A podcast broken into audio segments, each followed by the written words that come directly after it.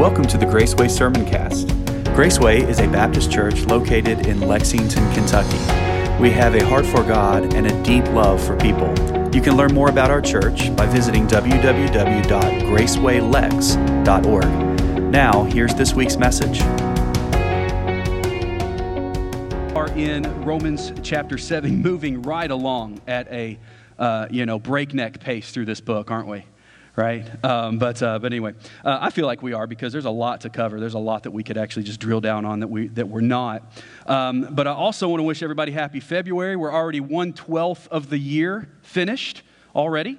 Um, I am now uh, 49 year business years old. And uh, so uh, Monday was uh, my birthday and uh, had my birthday gift. My birthday gift last Sunday night, the Bengals won the AFC championship. Can I get, uh, can I get a hallelujah, right? Um, they are living on all kinds of borrowed time and prayer right now, so we'll see what happens in the Super Bowl. I don't expect much, but I haven't expected much leading into it. So anyway, um, and by now, to February, you've had plenty of time to get those resolutions out of your system, right? You're back to, back to life as normal, right? Um, each month, each new month, uh, this is kind of a quirky thing that I do. I don't know if anybody else does this, but you know, on your calendar, there's always just different. Uh, every just about every day is a national celebration of some sort, right? Every month is also a different national celebration as well. So I like to when when a new month hits, I like to see kind of you know what are we celebrating this month? What is what is going on? Some of those things that we know, and then others are just kind of they're off the radar a little bit, but there, there are literally people celebrating these things. So we know that February is Black History Month, right? We celebrate, uh, we celebrate the rise of, of African Americans uh, through, through the dark history of our past.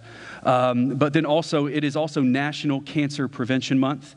Uh, which is a very important, uh, a very important cause for many people. Just about every family, in some way, shape, or form, has been touched by cancer before. Uh, there's also National Self Check Month, also National Enrolled Agents Month, and you're like, what is that? Is that for CIA uh, or FBI agents? No, it's for those who prepare your taxes, because right now they're getting they're getting slammed with that uh, unless you've switched over to TurboTax, right? And now they're probably wondering where is everybody? I need them to come in because that's how they make their living. There's also also, and this is some of you I know are celebrating this to the hilt, it's free open, a free and open source software month, right? Everybody knew about that, right? What that is is, you know, just free software you can download on the internet that has all those viruses connected to them. So it's a national celebration of free and open source software month. Uh, the American Heart Month, uh, National Fasting February. Anybody, anybody celebrating that yet? No, I don't think so. Um, which I think is interesting because National Fasting February also happens in Canned Food Month. Okay, um, and then also then there is an affair to remember month. Why are we celebrating affairs? I'm not sure. Um, and then it's also Creative Romance Month because you know it also gives us Valentine's Day. I think it's weird that Creative Romance and Affair Month happen at the same time, but whatever. Um, you know, I don't make the calendar. I just report the days. Right? Um, it's kind of like our weathercasters. I don't make the weather. I just report what may or may not happen and get everybody scared, and then it's not as bad as they say it would be. Um, but we also know that February brings us Valentine's Day. If you didn't know that, you've only got like a week to uh, get your flowers and your chocolates and all that stuff. And you walk into the stores, everything is like red, and they got red hearts everywhere and balloons, and everybody's celebrating the beauty of commercialized love. Hallmark gets extra sappy with their movies, and Lifetime just rolls out another Men Are Bad month. Or, you know, they have this they have this month long movie marathon called Dead End Relationships, and you just know that that, that relationship is going to end with somebody losing their life. Has anybody ever felt like you had a relationship that was that you would call a dead end relationship? Anybody ever been in a dead end relationship? I, notice I said have been, past tense, not that you are currently in a dead end relationship. Dead end relationships can really like sap you of your soul, they can sap you of everything. It's like a, one of those relationships that you just kind of know this relationship is going nowhere. Or if it is going somewhere, it's going nowhere good. It's not healthy, maybe it's a bit toxic, uh, maybe it just doesn't seem like it's gonna, it's, it's gonna pan out the way that you want it to pan out.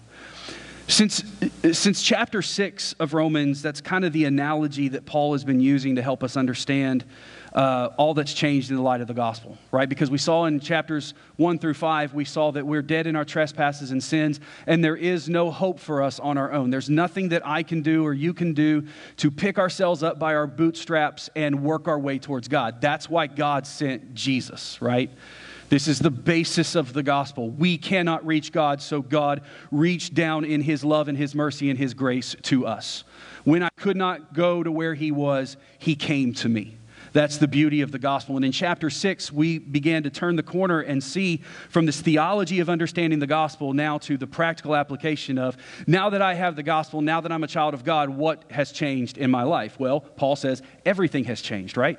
You're not even the same person you used to be. You're not even a better version of who you used to be. You are brand new. You've been raised from spiritual death to spiritual life, and everything is brand new. That also means that all of my relationships with the world around me and the way that I live my life is new as well. This is the thing everything is new, but we're still stuck in this old place, right?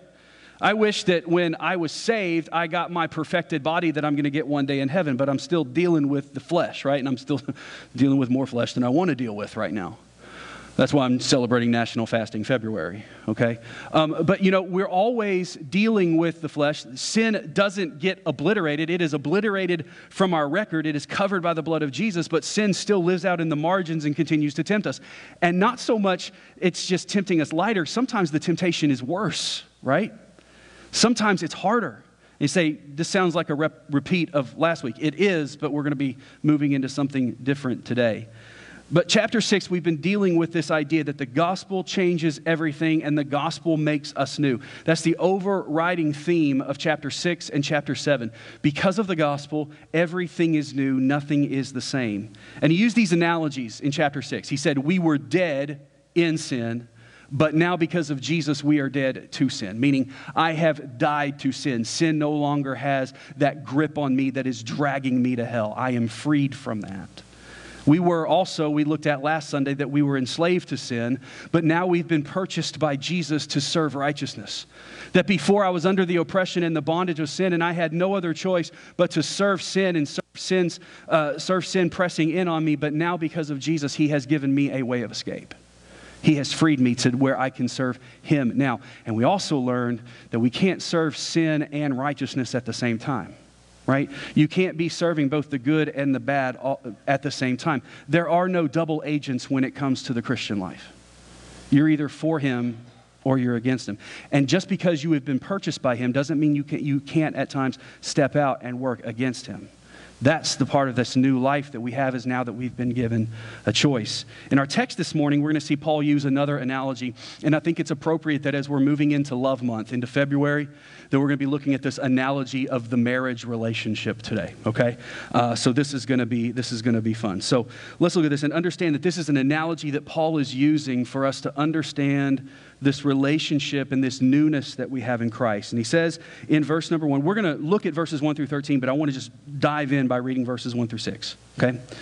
Paul says this Since I am speaking to those who know the law, brothers and sisters, don't you know that the law rules over someone only so long as he lives? Okay? For example, a married woman is legally bound to her husband while he lives. But if her husband dies, she is then released from the law regarding the husband. So then, if she is married to another man while her husband is living, she will be called an adulteress. But if her husband dies, she is free from that law. Then, if she is married to another man, she is no longer or she is not an adulteress.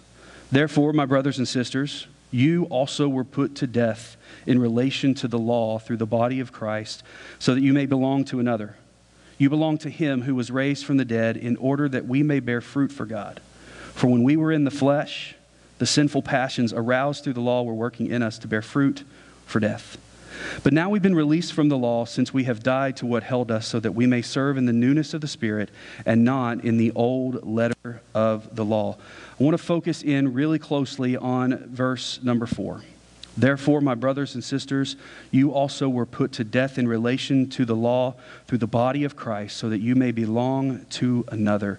You belong to him who was raised from the dead in order that we may bear fruit for God. May God bless the reading of his word. And Holy Spirit, I pray that you would speak to us through this. I pray that I would hide behind the cross, and I pray that you would do your work uh, in us and through us this morning. Speak truth to our hearts. In Jesus' precious name we pray. Amen. So we have now been given this new life. We've been given a new relationship, and now we've also been given a new groom. Okay? One thing I love about one of the beautiful parts of Scripture is when Scripture begins to liken the Christian relationship and specifically the church of Jesus Christ as being the bride of Christ. That Christ is our groom. He, has, he loves us, He has given Himself for us, and even the picture now, especially in the ancient view of marriage, uh, in the old Jewish understanding, is that a husband, once he was betrothed, would go off and prepare a place for them to live, and when he was done preparing their home, he would come and he would take his bride that's what Jesus is doing for us now in heaven, and one day he's going to come and he's going to receive his bride to himself so that we can be with him always. It's beautiful. But what we have to understand is for that marriage to happen, and for that marriage to take place, and what makes that marriage so beautiful is the horrible, awful, toxic, dangerous, dead end relationship and marriage that we were in before Jesus Christ. See, we did not come to him as just someone who did not have a previous relationship. And what I catch from chapter 6 and 7 is that really what we are in Jesus, what we are before the Lord, before God, there's not a lot that we offer. We're really just broken baggage that comes to him because we've been broken and beaten down by this relationship that we have to sin, being enslaved to sin and being dead in our trespasses and sins. And then we also see in chapter 7 this morning, he flips from looking at our relationship with sin into our relationship with the law. Because the law is what pronounces sin upon us, and understanding the law is what leaves us feeling condemned, and it's why sin continually drags us down in condemnation. So after he uses, and he uses this illustration to help us understand it, this time he uses the example of marriage. So over the next two sermons, we're going to be looking at this analogy and looking at ourselves as brides who were once married to the law, but now, because of the gospel, we are now married to Christ. And law was a rough, dead end relationship. And marriage with Christ is one that is free and is loving, and it is, it is where He has His hands open to us, receiving us. It is one that builds us up, never tears us down. And what I understand is we are all damaged goods when we're thinking about this. When I think about myself and when I think about my nature, when I think about when I think about my shortcomings, even as a child of God, even as a preacher, I think, I am damaged goods, and why should God love me like He does? And the answer is, He shouldn't, but He does.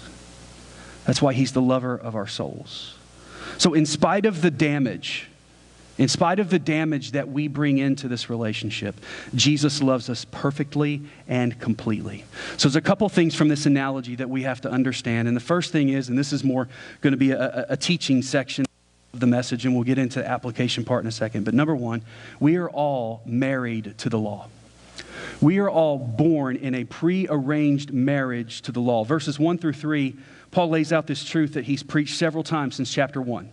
But this time he uses this parable type analogy to help understand it a better, a little bit better. And because of our, our cultural approach today, our modern cultural approach to marriage, we may miss some of the nuance that Paul is talking about here. So, because our understanding of marriage today is two people of their own accord come together and they feel bound by love to one another and they want to make a commitment that, yes, I will marry you, I will come together, we will form a house and a home, and we will legally bind together. But it is the bond of love that truly brings us together. And so, two starry eyed kids stand at an altar before a preacher and in front of a bunch of, a, front of, uh, a bunch of a lot of guests, and they take these vows that you take this man and you take this woman as your lawfully wedded bride or husband till death do you part. And we're not thinking about the binding of the law because the bond of love is so strong that the bond of love is never going to make the bond of the law really become the only thing that holds us together. That's why we see the divorce rate so high as we do in our modern day culture because marriage is not looked at the way it was portrayed here in the scripture right here. It looks like you can't get out of it, right? And back then, those days, you really couldn't get out of it, and especially if you were a woman, you couldn't get out of it. There were rights that were given to the husbands that weren't given to the wives. It's not that way in our culture. So we look at this sometimes and we miss some of the nuances of this relationship and of this analogy. The second thing that we have to understand when we look at the ancient understanding of marriage, marriage wasn't always brought together by two people falling in love and saying, Hey, I want to get married. If you look back through history, this modern idea that we have in our society today, and in some societies through the world, and even today in other societies that are a little less advanced than ours today, they still have this idea of marriage that marriage is not something that is first and foremost primarily leveled and levied on the love that the couple has for one another. It was levied for political advancement. It was levied for financial responsibilities. Most of the marriages were arranged before, before, they, before the husband and wife ever even came to adulthood uh, because families decided there was a dowry to be paid and it was more of a financial move. And if you were royalty, especially, then it was already arranged for you because it was for political alliances and all these things. And so the law came first. The marriage, the legal bond came first, and hopefully the love came later. Hopefully they learned to love one another.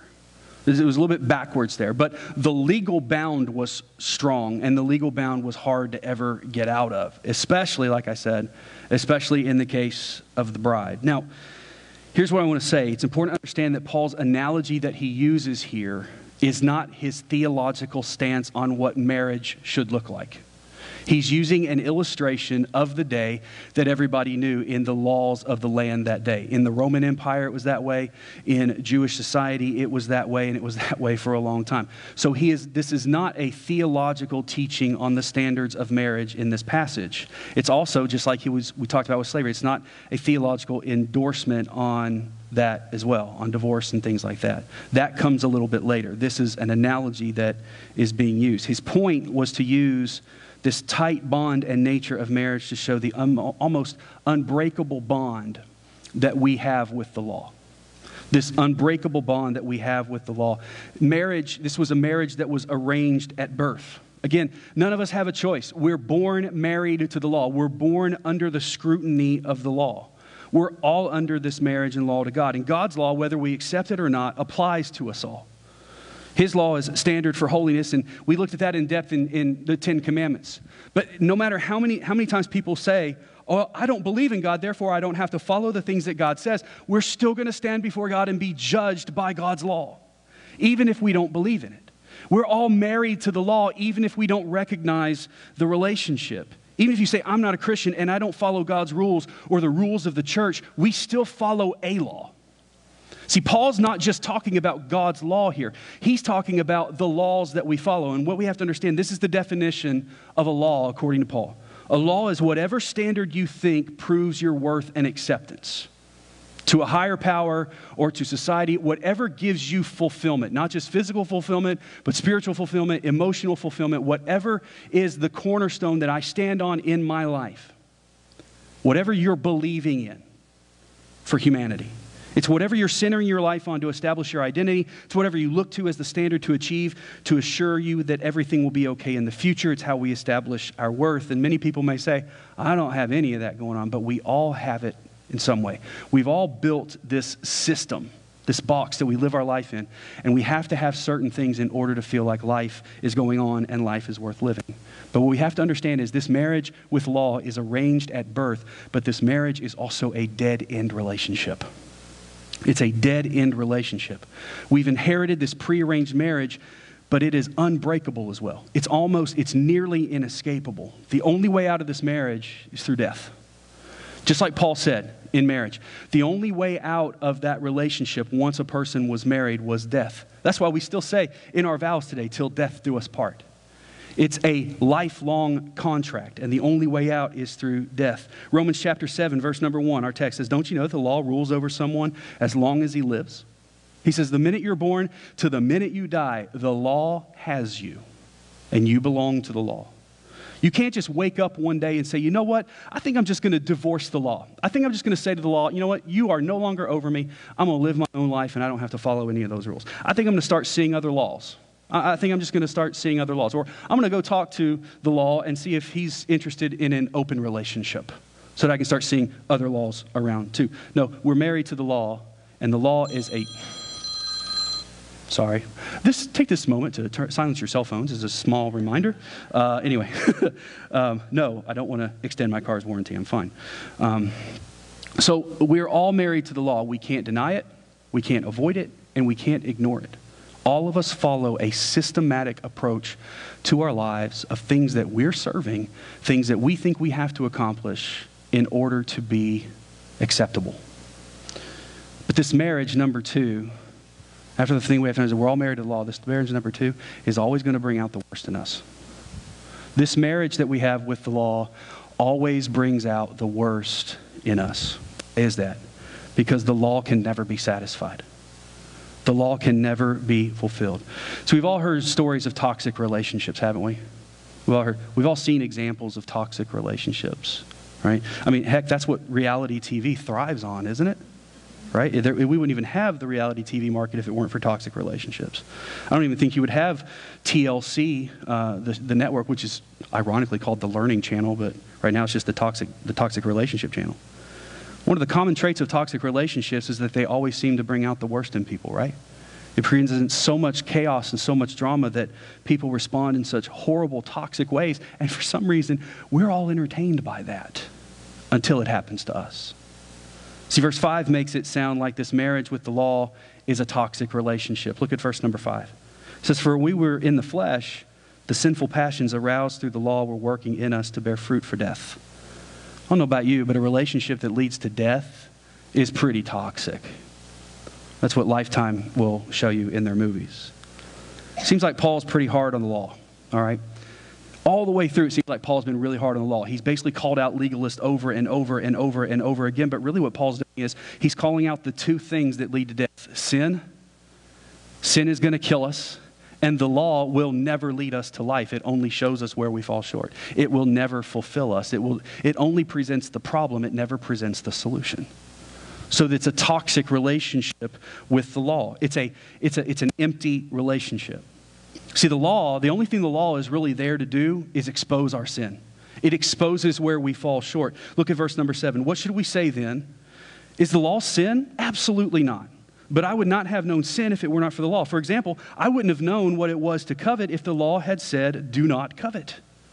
See, Paul is basically saying before you go get mad at your husband, the law, at your spouse, the law, understand that he's doing his job. He's doing the best he can do. And God designed the law to always fall short, but he designed the law to do one thing He designed the law to expose our sin. See, that's the role of the law. The role of the law is not to be good or to be bad or to be sinful or to be righteous. The role of the law is to be a tool to reveal our sin and our need for more, our need for God.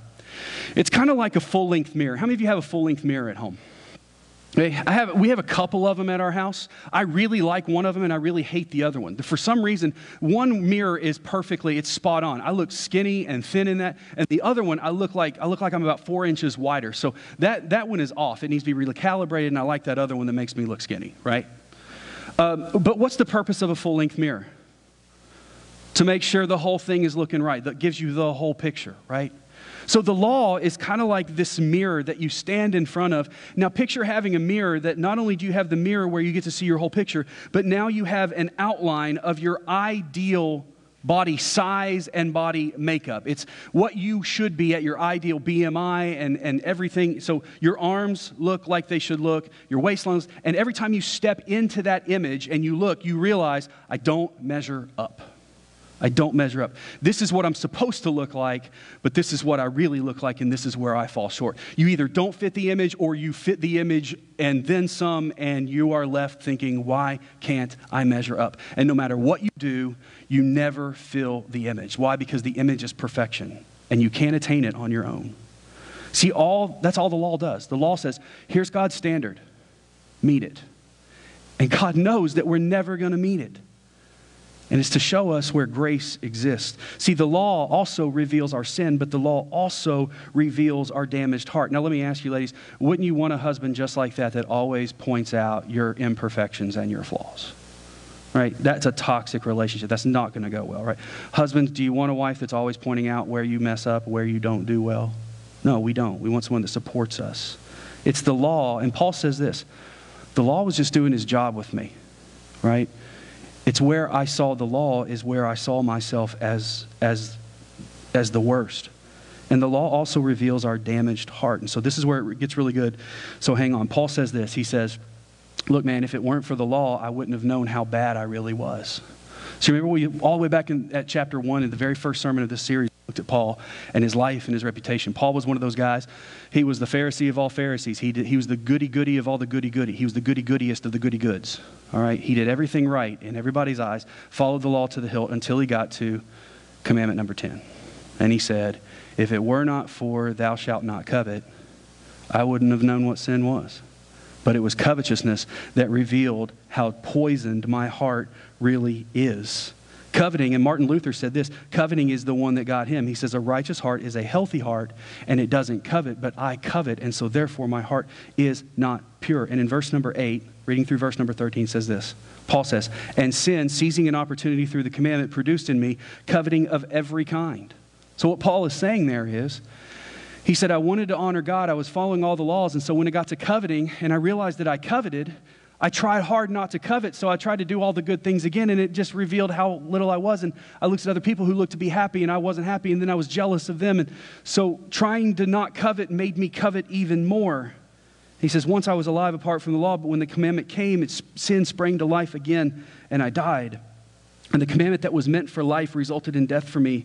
For sin, seizing an opportunity through the commandment, deceived me and through it it killed me. So then the law is holy, and the commandment is holy and just and good. Therefore, did what is, did what is good become death to me? Absolutely not. But sin, in order to be recognized as sin, was producing death in me through what is good, so that through the commandment sin might become sinful beyond measure.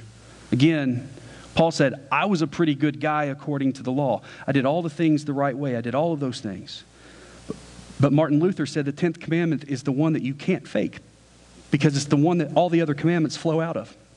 It's the only commandment that deals with the heart. We talked about this in our Ten Commandments series. Paul said he could externally conform to all the other commandments don't steal, don't bear false witness, don't do all those things. But when he got to don't covet, that was one that wasn't externally motivated, it was one that was through the heart. And here's what he found out covetousness, covetousness caused him to engage in all of the other things caused him to want to steal, caused him to want to do all to murder, caused him to want to do all of those other things. You see, the reason we steal is because we covet what somebody else has and we want it. The reason we commit adultery is because we want something or someone that God hasn't given to us. The reason that we lie is because we covet a better reputation or we covet what the truth cannot get us.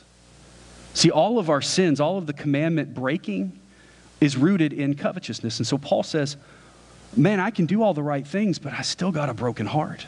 I'm still damaged goods. And so he's sitting there thinking, oh man, how am I going to make up for this? And so he's saying, well, maybe if I not only don't steal, but I also give to other people. And then he realized that that was also covetousness because he wasn't really doing it because God had laid it upon his heart. He was doing it because he wanted to make Paul better. Because he kept coveting something that he didn't think he had. See, it's the one that's behind all of the other ones. Verse 8 said that recognizing that guilt of covetousness caused him to begin coveting even more. And here's how that portrays to our marriage. Is sometimes you're in a relationship with someone that can't be satisfied. Other times you're in a relationship where you're, you've decided you're never going to be satisfied. So it's both ends. The law will never be satisfied. And we're also in a relationship that no matter how hard we try to satisfy the law, we find out we're never going to be satisfied either because I've got problems too.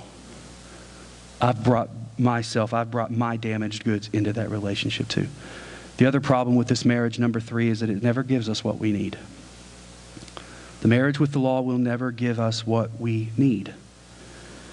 All it's going to do is leave us broken, insecure, and a jealous mess, staring at our faults, staring at our flaws, and wondering, is this what life is going to be? This constant beating myself down to where I would rather be dead than alive. And that's what Paul was describing there in verses 7 through 13. The toxic relationship takes us back to that mirror and it points out where we don't measure up, and it never provides us with the solution or the support that we need in order to be better. It's because the law will never offer acceptance. The law will always take us to that mirror and say, Look, there's where you don't measure up, and walk away. Never say, There's where you don't measure up, but it's okay. I love you anyway. We'll never offer acceptance. Remember what we said earlier about what the law really is. The law is whatever standard that we think proves our worth to ourselves, to the people around us, and if in a religious way, it's whatever we think proves our worth to God. So if you're a religious person and looking at the religious law, you try to be a good enough Christian so that God takes care of you and keeps bad things from happening. But what happens when bad things happen? Does that mean that God's not? You've got two options. Either God's not good, or I've not been good enough for God to take care of me. But that's not how God is operating. What He is saying is sometimes I'm going to be good, you're going to be good, and bad things are going to happen. And my goodness is seen in the fact that I'm there with you through it. I accept you in it. See, so you try to look good. You read the right amount of chapters. You try to get through your Bible in a year. You don't steal. You go to church every Sunday. You tithe off of every dollar. And all of those things are good things, but they're, doing, they're done for the, right re- the wrong reasons. You're trying to do them to be accepted by God when He's already done the accepting. He's already accepted you. Obeying the law is not, we don't obey the law because we want God to see us and say, man, there is a superstar Christian down there, man. We don't try to please God as a church for God to look down and say, that's one of my all star churches. We please God and we follow His law because He's already fulfilled everything in us. We have been accepted by Him. So if you're not religious, you say, well, I don't do that anyway because I don't really know if there is a God. You still have that law that you follow. Remember, you make sure you get a good as, a degree as you can. You amass as many skills as you can in your skill set. You show your talents as much as you can. You work as hard as you can. You post as many videos as you can to go viral. You try to be as good a parent as you can and keep your kids from every harm and everything that goes on. And you work as hard as you can at it. But guess what? It's still going to go awry because we live in a broken world.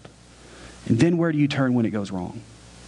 Because we believe that if I do all of those things, that's going to mold me into the image that I'm supposed to fit into the mirror. I got this image of what a perfect mom looks like or a perfect dad. I got this image of what I need to be as a provider for my household. I got this image of what it looks like to be a good citizen or a good friend. And it's inevitable that we're going to not measure up at times. Inevitable. And then where do we find our acceptance? You see, the law will never give us acceptance, it will only show us where we are not acceptable. The law also never delivers love. We need acceptance and we need love. And see, this is what's missing from every toxic relationship true, real, healthy, nurturing, selfless, re- re- relentless love. See, the law will take you to that mirror, let you stare at it, broken, wondering how it's ever going to get better, and leave you abandoned there. And leave you thinking, maybe if I meet that image, I'll gain what I need. I'll gain that love. It leaves you there in nothing but condemnation. It leaves you there in the relationship or in the realization that you're not worthy of love. It always reminds you this relationship that I had no choice in is never going to lead me anywhere good. It's never going to give me what my heart is longing for. I want to know that I've been accepted. I want to know that I am loved. I want to know that. And the only way out is death. This is why I think we see an epidemic of suicide in our world today. Because we live in a world where we can find as much as we want, but we're still not finding the source of what we need. The only way out of this constant rat race of being good enough, many people think, is death. And you know what? As Paul says, that's right. And it's in death, spiritual death, that we find that hope. Number four, and I know we're running out of time, so I want to be quick with this. We saw three very negative truths. Number one, we're born married to the law, and there's no choice in it. Number two, the law is always going to make us fall short, and the law is always going to remind us of that we're not getting what we need. And number four, the good news is the gospel declares that Jesus will free you from this dead end relationship. The gospel declares that there is freedom from this dead end relationship. Look at verse number four again. Therefore, my brothers and sisters. So who is he talking to? He's talking to the bride of Christ. He's talking to the church. He's talking to the believers.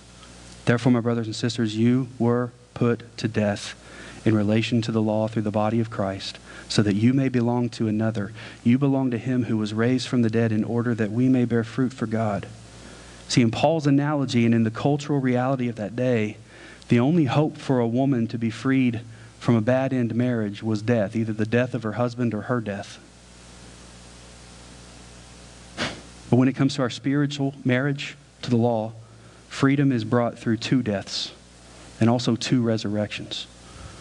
See, what Paul is saying here is number one, that we have to understand, and this is just the gospel Jesus died and rose again to prove his love for us our new suitor, the one who said, I can be a better husband to you, I can be that perfect groom.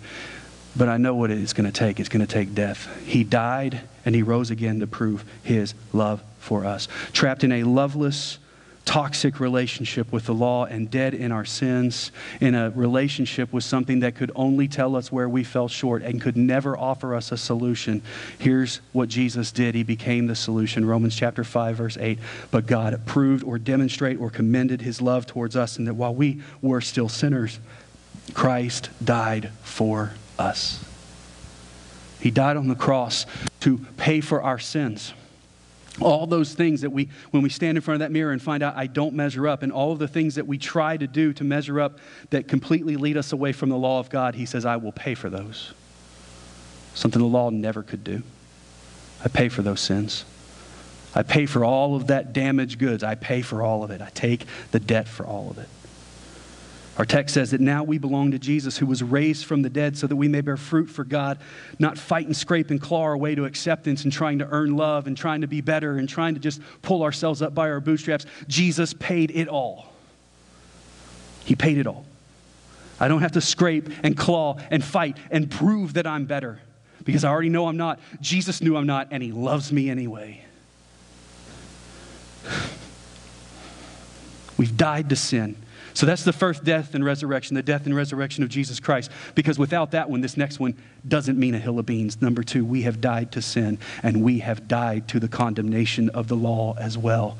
We have died. The Bible says we have died with Christ. When we put our faith and trust in Him, we who are dead in trespasses and sins, we've died to death, we've died to the law, we've died to the condemnation, and we live again in Jesus Christ the one who loved us and gave himself for us. We're dead to the law and sin and now freed from the, con- the condemnation. Again, it wasn't that the law was right or wrong in the relationship, it just couldn't offer us what fulfills us. And so the way out of that relationship is to die to that old relationship and to live again in the new relationship of the acceptance and the love of Jesus Christ. And now we see we've been raised to new life in Christ and now married to grace in verse number six. But now we've been released from the law since we have died to what held us, so that we may serve in the newness of the Spirit and not in the old letter of the law. See, Jesus took us dead and broken, and He raised us up, and now we are married to grace in Him. And here's what this all means for us as we come to a close. Here's what this all means for us it doesn't mean that we don't look in the mirror anymore, we still have the mirror. It doesn't even mean that that outline is not there anymore. We still have the outline. The law still exists, the law still applies. It still does. And it's still going to rear its ugly head from time to time. But here's what it does mean it means that when you look in the mirror now and you're expecting to see all the places that you miss and all the imperfections of that outline, you don't see yourself in the mirror anymore. You see that the outline is perfectly filled, but it's not by your image, it's by the image of Jesus Christ. See, because he stepped in that place. And he says, In me, you are made acceptable. In me, you are loved. In me, you no longer owe the law a thing. In me, sin is defeated. In me, you have everything you need. This is a new relationship, a relationship of grace. Does it mean that we're not going to mess up? No, it doesn't mean we're not going to mess up. We're going to mess up all the time. But every time we go back to that outline, we never see our image. We see the image of Jesus has already filled it, it's already covered, and it becomes then our joy to follow him, our pleasure to obey his law. The law no longer becomes this nagging, tormenting shadow hanging over our head, it becomes this beautiful thing that makes our relationship with Jesus much more meaningful much more intimate, and makes us much more like Him. Because the Bible says when we're born again, we are conformed to the image of God, the image of Christ. I don't know about you, but I need that, man. Because recently, all I've been doing is staring at the mirror and ignoring that Jesus is standing there. It's like I'm behind Jesus and I'm just peeking around, like, all right, let me take a look at how I'm really looking. And feeling like I shouldn't even approach Jesus because I'm just so. You know, when your dreams start to change and things get tough and all that stuff. When Jesus is constantly saying, man, you don't have to go back to that. You're mine. I have fulfilled everything for you, and you rest in me. And for some of you, either in here or out there, that's what you need to do. You need to stop trying to fill it all on your own, and you need to learn to rest in the groom. Rest in Jesus. Come to that dead end relationship. The only way out of that relationship is death. Die to yourself and live in Jesus. So as we bow our head and as we close our eyes this morning, I just want to ask two questions. Number one, do you know Jesus? Do you know Jesus? If you don't know Jesus, come to him today. He died and rose again so that you could die to sin and live in him. He says, The wages of our sin is death, but the gift of God is eternal life through Jesus Christ our Lord. He commended his love when he died for us. If you don't know Christ, talk today on the comment section if you're watching virtually or in here today. Talk to me, talk to somebody before you leave. We want to see you come to know Christ. That's job one. Job two is we walk with Jesus now that we're in this new relationship. We're no longer in a dead end relationship. We're in a relationship that leads to life and grace and love and acceptance. But man, how quickly we can step out of that. Maybe you just need to step back in, step behind Jesus, let him fill that image that you're seeing in the mirror and understand I am in Christ. I am in Christ. And he is in me. Doesn't mean that we take our get out of hell free card and just go off and do whatever we want. No. Our relationship with the law changes. The law now, instead of becoming something that condemns me and showing me where I fall short, becomes something that helps me understand my Savior more, conforms me to his image, and it becomes our delight. If the law, if, if, if following the Lord, if what his word says, his precepts are not something that are delightful to us today, maybe it's because we're not delighting in the law giver. If that's a problem today, maybe we should talk about it as well because it's a beautiful relationship. Heavenly Father, have your way and will in this time of invitation. Move in us in Jesus' name. Amen. As we stand today. Thank you for listening today. At Graceway, our strongest desire is to glorify Christ by telling everyone about His grace. If you have questions or are in need of spiritual help, please reach out to us by visiting www.gracewaylex.org and click on the Contact Us section. Or you can email us at gracewaylex at gmail.com. Our worship services are held each Sunday at 10:30 a.m. We'd love to worship with you this week. Until next time, take care and walk in the way of grace.